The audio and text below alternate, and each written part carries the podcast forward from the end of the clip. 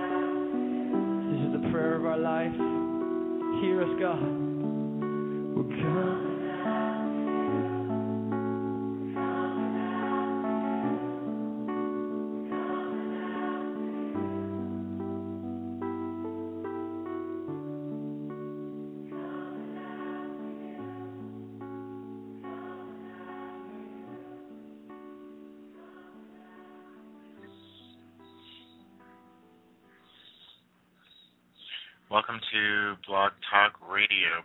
This is our Prayer International Radio Show. I am your co-host, Sean Holmberg. Our call-in number is 619-638-8458. Once again, this is Prayer International Radio. You can always visit us at our website, which is prayerinternational.org. We have a chat room open at blogtalkradio.com/prayerinternational. So, Tuesday night broadcast, this one should be interesting. So, let's start it off the right way. Father God,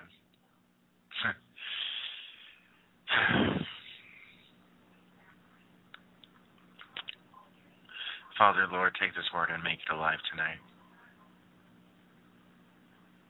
Father, open our spiritual ears so that we can hear your voice, Lord. Open our spiritual eyes, Father. Open our hearts, Lord, that we can have discernment, Father, into your will, Father, into your word, Lord. Holy Spirit, we give you complete and total control over this broadcast from the first minute to the last. Holy Spirit, that tonight you would glorify the Lord Jesus Christ and this broadcast, Father, and this ministry in the lives of every single person listening, Lord. Father, for all those who are out there, Lord, tonight who have some kind of need, Father, whether it's emotional or physical or healing or whatever it is, Father, you know who they are, Lord, and you know where they're at, Father. So we ask in the name of Jesus Christ of Nazareth, Lord, that you would touch them tonight at the point of their need, Father. Lord, that you would build their faith, Lord, strengthen their faith in you, Father. Father, we give you all the glory, Lord. We give you all the honor for everything that happens, Lord.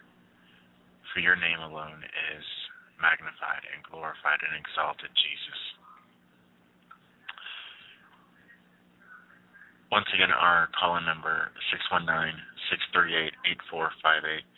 This is Prayer International Radio, and we'll be right back. Lord, we say, how lovely is your dwelling place, O Lord Almighty, for my soul. And even faints for you, oh God. For here my heart is satisfied within your presence, and I sing beneath the shadow.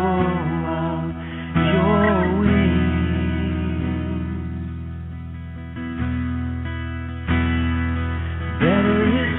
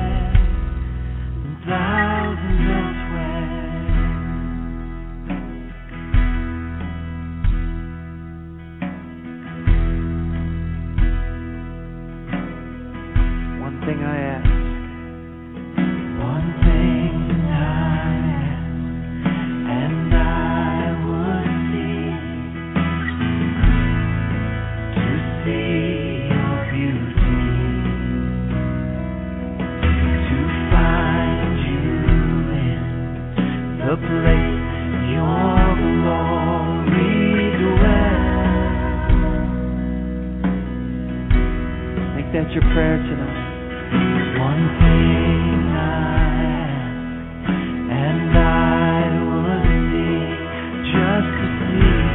your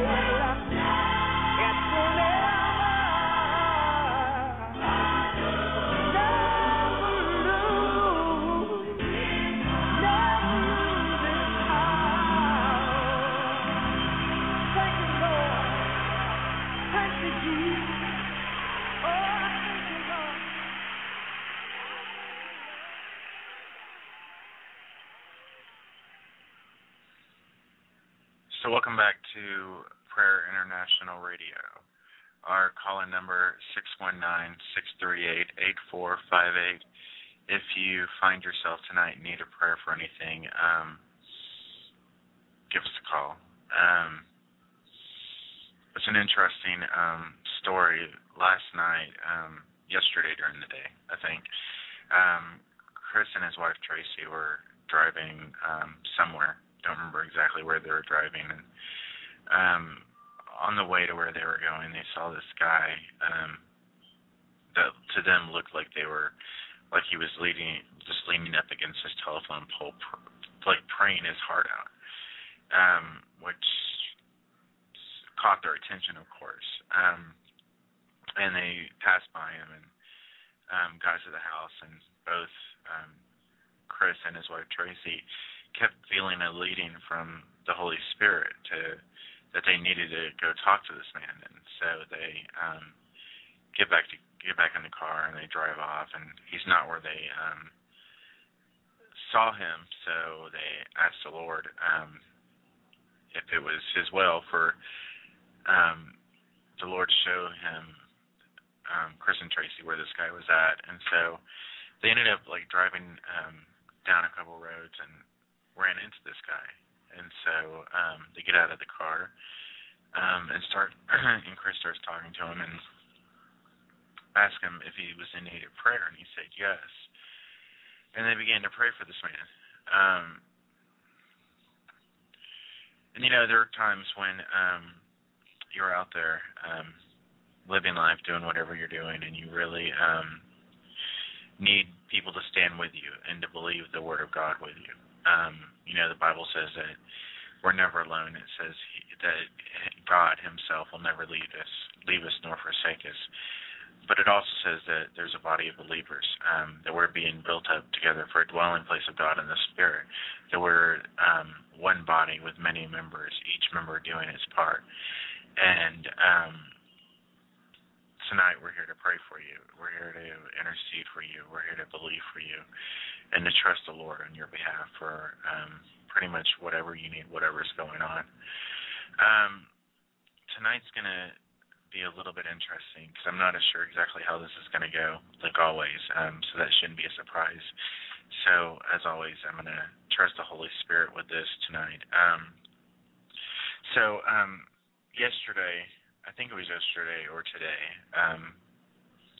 No, I'm pretty sure it was yesterday. I was having a talk with the Lord. The days get confusing because I work so much. But I was actually at work, and I was outside, and I started to have a talk with the Lord. And the talk was about grace. And then the talk happened more the other night, late at night, I think or late at night, early in the morning, we started having a talk about it. And the talk was about grace. And because I'm one of those perfectionists. My wife could tell you I have almost an OCD-like complex when it comes to certain things like cleaning, and so I always want to be able to do everything for myself, and it's hard, really hard for me to ask anybody for help. It's hard for me to ask anybody for prayer. So if there's anybody else out there like that, trust me, I'm right there with you. And even when it comes to our walks with the Lord, sometimes it's hard to open up to others. For the longest time after I got saved, it wasn't me and all the other Christians out there. Even when I went to church or was in a church in the midst of a congregation with a corporate anointing, it still partly was just me and the Lord. And wherever I went, it was always me and him, and it didn't really so much matter about anybody else because it was just me and the Lord. But there's a time and place for relationships, and there's two different relationships that are vital to our Christian walk, the one being our relationship with the Lord God and Jesus Christ, and the other one being our relationship with the Christian body. And the Bible says that two are better than one, and the threefold cord can easily be broken.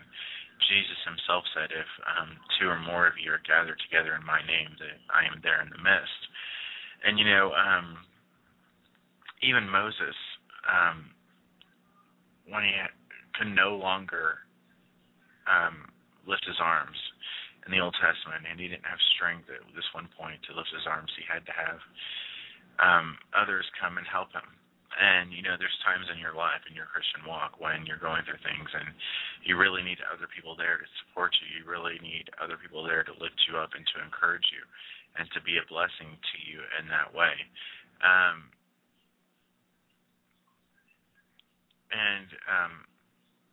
Even intercession is one of those things that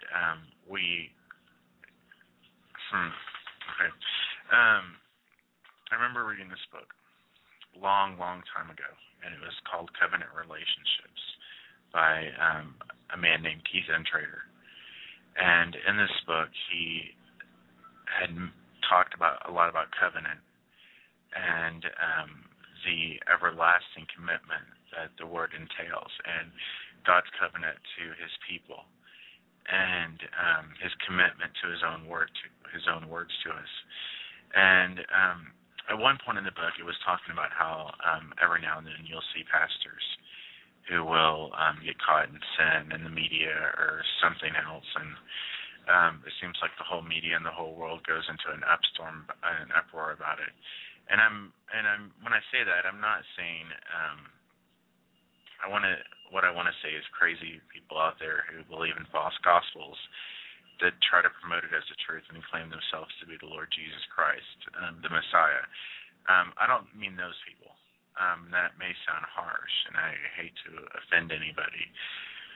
But I don't mean this. I don't mean people who create their own cults and their own followings, because I don't believe that any human being, alive or dead, deserves to have any following except for the Lord Jesus Christ himself. And he's the only person we should ever follow.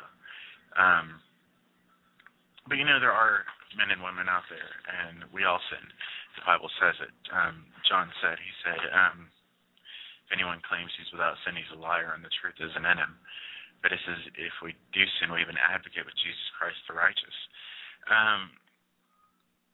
And anyway, back to the story. The book was talking about how, and I think when I was growing up as a young kid, there was this one evangelist who was caught in some like sin or whatever, and everybody was talking about how bad it is. And, you know, in a sense it was, because the leaders of the church should lead by example. Paul said, "Follow me as I imitate me as I imitate Christ."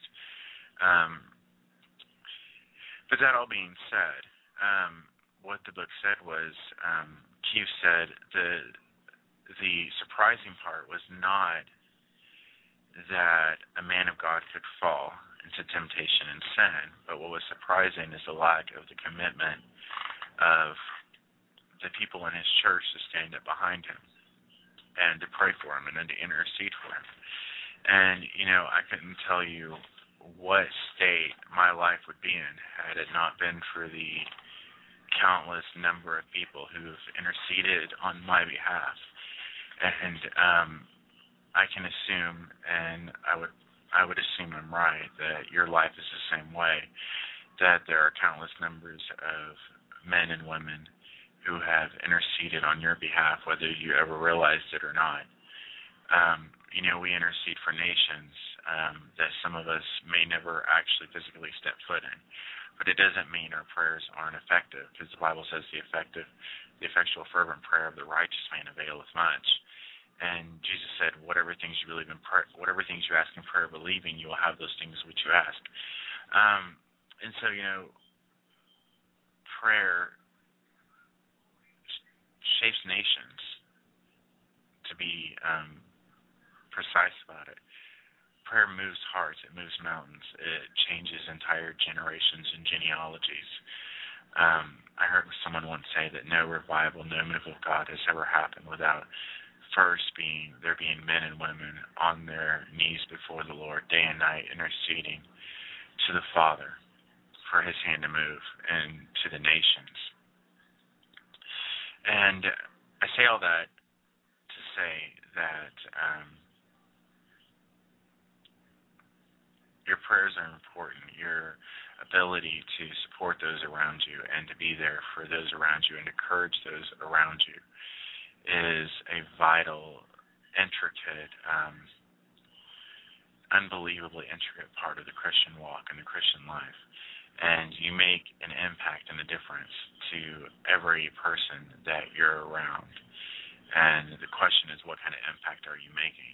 And you have the ability to lift people up and to encourage them in the Lord Jesus Christ and to speak the words of truth over their lives and to intercede and pray and strengthen them and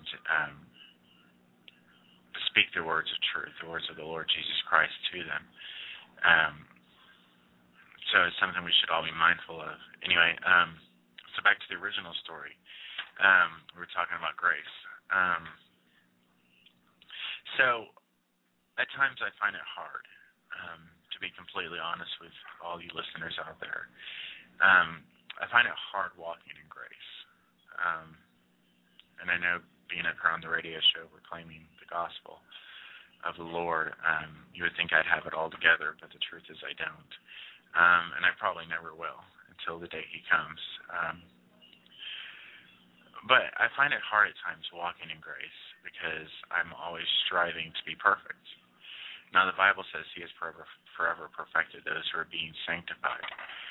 The interesting thing about that verse is that what it pretty much says is like the Lord Jesus has already perfected us in the eyes of the Father, even though we're not yet sanctified, but we're being sanctified, being renewed in the spirit of our mind by the Word of God, being changed from glory to glory into His image.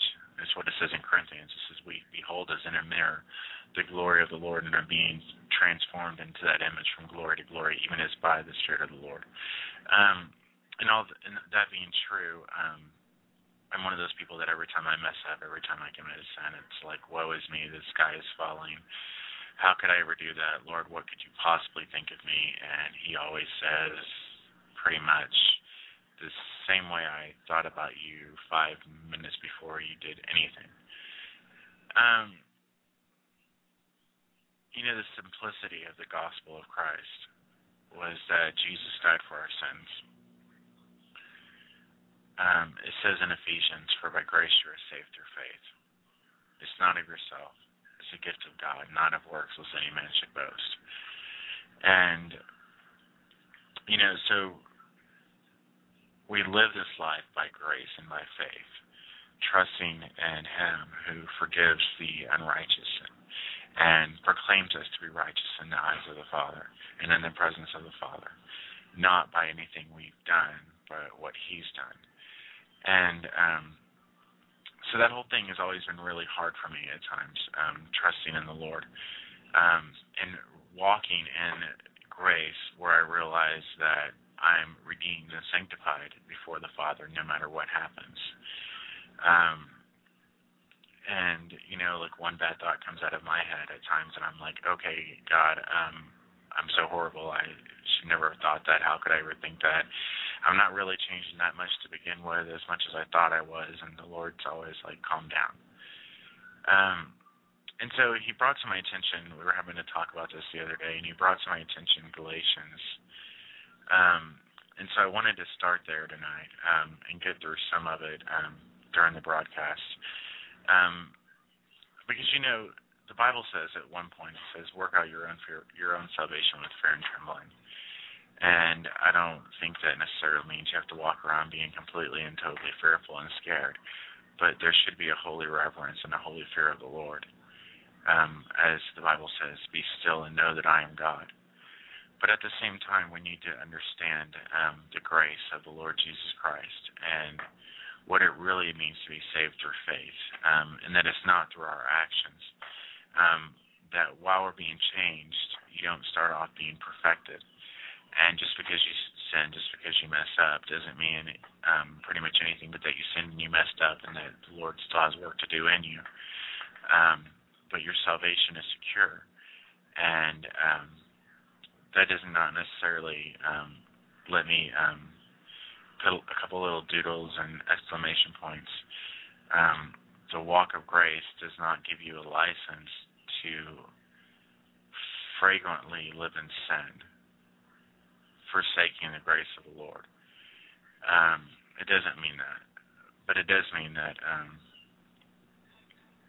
we have forgiveness through His blood. We have redemption through His blood, the forgiveness of sins. So anyway, Paul said, I'm going to start in the first chapter of Galatians and try to work my way at least through the second. So Paul said, Paul, an apostle, not from men, nor through man, but through Jesus Christ and God the Father, who raised Him from the dead. And so I'll stop there. And, you know, the interesting thing about this verse is, I said this the other day, is that Chris, the co-host, the other host on the show, recently got ordained as an actual pastor. And his pastor, an amazing man, told him, you know, Chris, you don't need this. You've known the Lord your whole life. This is just a piece of paper, which is true.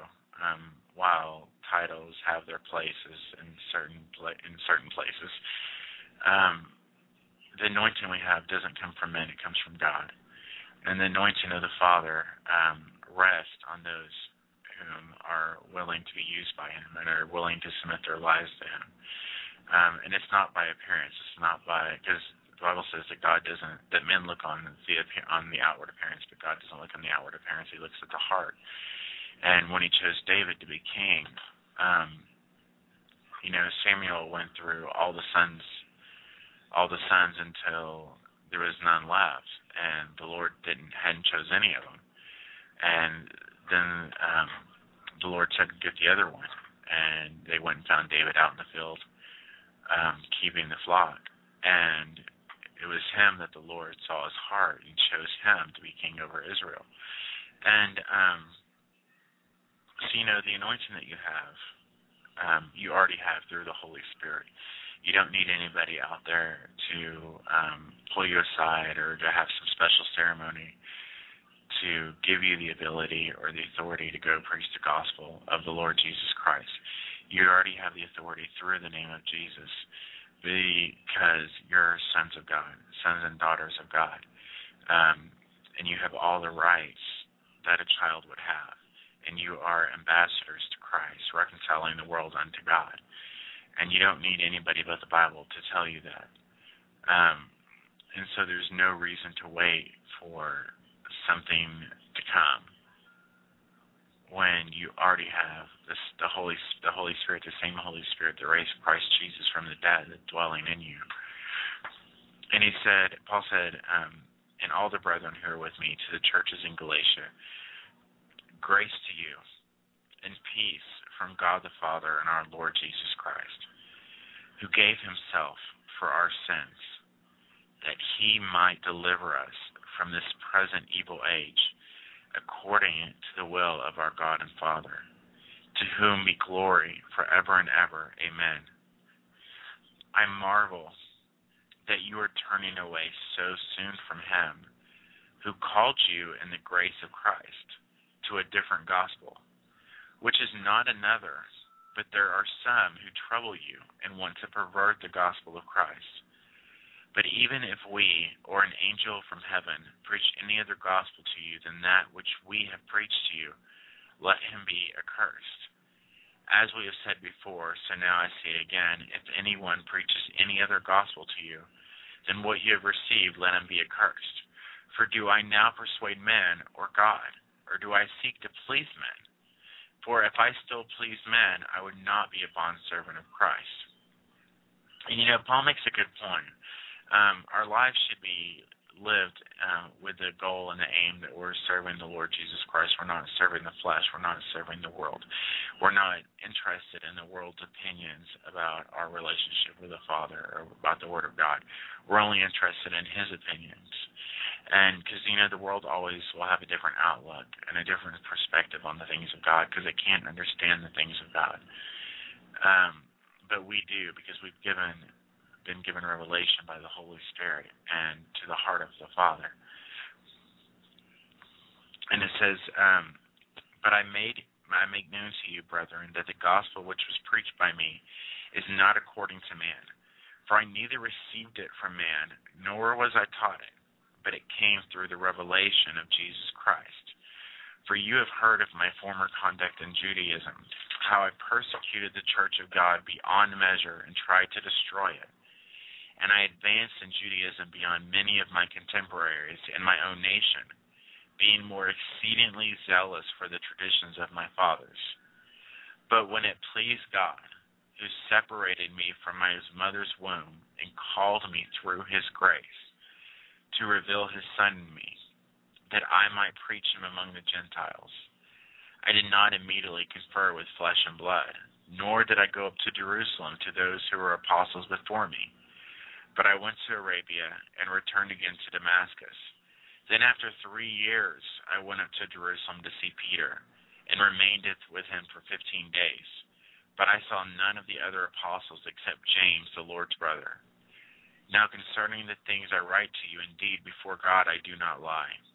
Afterward, I went to the regions of Syria and Cilicia, and I was unknown by face to the churches of Judea, which were in Christ. But they were hearing only, he who formerly persecuted us now preaches the faith which he once tried to destroy. And they glorified God in me. Then after 14 years, I went up again to Jerusalem with Barnabas, and also took Titus with me. And I went up by revelation and communicated to them the gospel which I preach among the Gentiles, but privately to those who have reputation, lest by any means I might run, or I had run in vain. Yet not even Titus, who was with me, being a Greek, was compelled to be circumcised. And this occurred because of false brethren secretly brought in, who came in by stealth to spy out the liberty which we have in Christ Jesus, that they might bring us into bondage, to whom we did not yield submission even for an hour, that the truth of the gospel might continue with you. But those who seemed to be something, whatever they were, it makes no difference to me. God shows no personal favoritism to any man. For those who seemed to be something added nothing to me. But on the contrary, when they saw that the gospel for the uncircumcised had been committed to me, as the gospel for the circumcised was to Peter, for he who worked effectively in Peter for the apostleship to the circumcised also worked effectively in me toward the Gentiles. And when James, Cephas, and John, who seemed to be pillars, perceived the grace that had been given to me, they gave me and Barnabas the right hand of fellowship, that we should go to the Gentiles and they to the circumcised. They desired only that we should remember the poor, the very thing which I also was eager to do. So anyway, I'm going to skip down to verse 3, or chapter 3, and it says, "O foolish Galatians." Or, you know what? Never mind. I'm going to go back. Verse 11, "Now when Peter had come to Antioch, I withstood him to his face, because he was to be blamed. For before certain men came from James, he would eat with the Gentiles. But when they came, he withdrew and separated himself, fearing those who were of the circumcision. And the rest of the Jews also played the hypocrite with him, so that even Barnabas was carried away by their hypocrisy. But I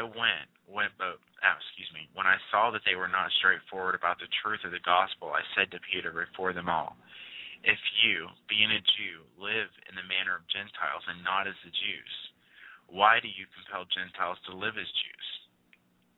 We who are Jews by nature and not sinners of the Gentiles, knowing that a man is not justified by the works of the law, but by faith in Jesus Christ, even we have believed in Christ Jesus, that we might be justified by faith in Christ, and not by the works of the law. For by the works of the law no flesh shall be justified. But if, while we seek to be justified by Christ, we ourselves also are found sinners, is Christ therefore a minister of sin? Certainly not. For if I build again those things which I destroyed, I make myself a transgressor. For I, through the law, died to the law, that I might live to God. I have been crucified with Christ. It is no longer I who live, but Christ who lives in me. In the life which I now live in the flesh, I live by faith in the Son of God, who loved me and gave himself for me. I do not set aside the grace of God. For if righteousness came through the law, then Christ died in vain. O foolish Galatians, who has bewitched you, that you should not obey the truth, before whose eyes Jesus Christ was clearly portrayed among you as crucified? This only I want to learn from you. Did you receive the Spirit by the works of the law or by the hearing of faith? Are you so foolish? Having begun in the Spirit, you are now being made perfect by the flesh. Have you suffered so many things in vain, if indeed it was in vain? Therefore, he who supplies the Spirit to you and works miracles among you, does he do it by the works of the law or by the hearing of faith? Just as Abraham believed God, and it was accounted to him for righteousness. Therefore, know that only those who are of faith are sons of Abraham. And the Scripture, foreseeing that God would justify the Gentiles by faith, preach the gospel to Abraham beforehand, saying, "In you all nations shall be blessed." So then those who are of faith are blessed with believing Abraham. For as many as are of the works of the law are under the curse, for it is written, "Cursed is everyone who does not continue in all things which are written in the book of the law to do them." But that no one is justified by the law in the sight of God is evident, for the just shall live by faith. Yet the law is not of faith, but the man who does them shall live by them. Christ has redeemed us from the curse of the law, having become a curse for us. For it is written, "Cursed is everyone who hangs on a tree," that the blessing of Abraham might come upon the Gentiles in Christ Jesus, that we might receive the promise of the Spirit through faith. And I know I just read a lot,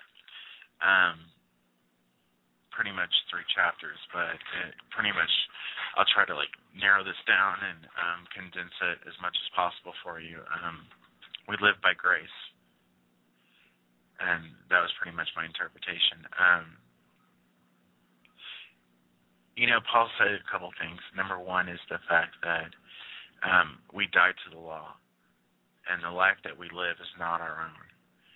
The life we now live, we live to God. The Bible says that we were bought with a precious price, which is the blood of Jesus Christ, and our lives do not belong to us. They belong to Him. Our bodies don't belong to us. They belong to Him, and even the whole world belongs to Him.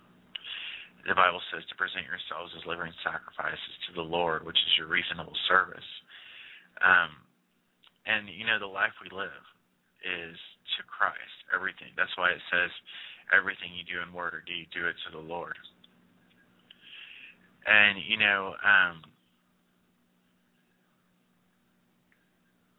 there is a peace that comes in the presence of God, because the Bible says there is peace in the presence of the Lord. But at the same time, there's also a peace that comes from having the understanding that you're saved by grace and that your life that you live now is through faith in the Son of God and what He's already done for you.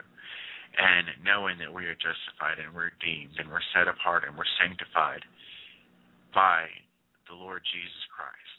Knowing that we have been made perfect in the eyes of God, knowing that we're washed with His blood, knowing, once again, that we're redeemed, knowing that we're sanctified,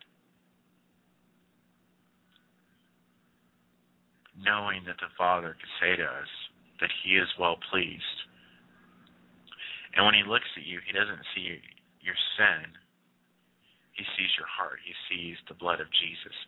He sees a child of God.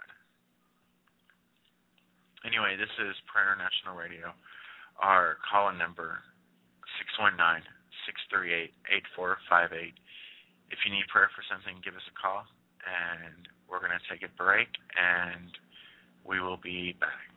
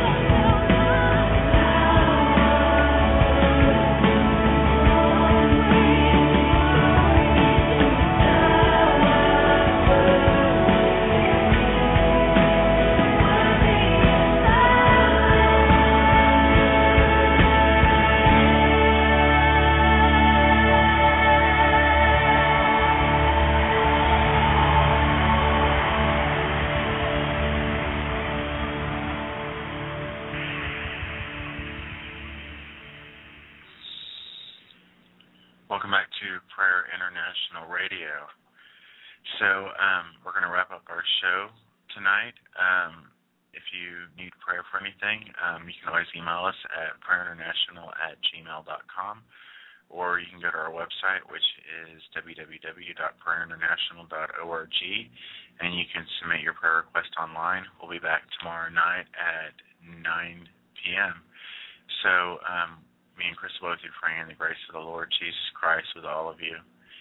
And have a very good night.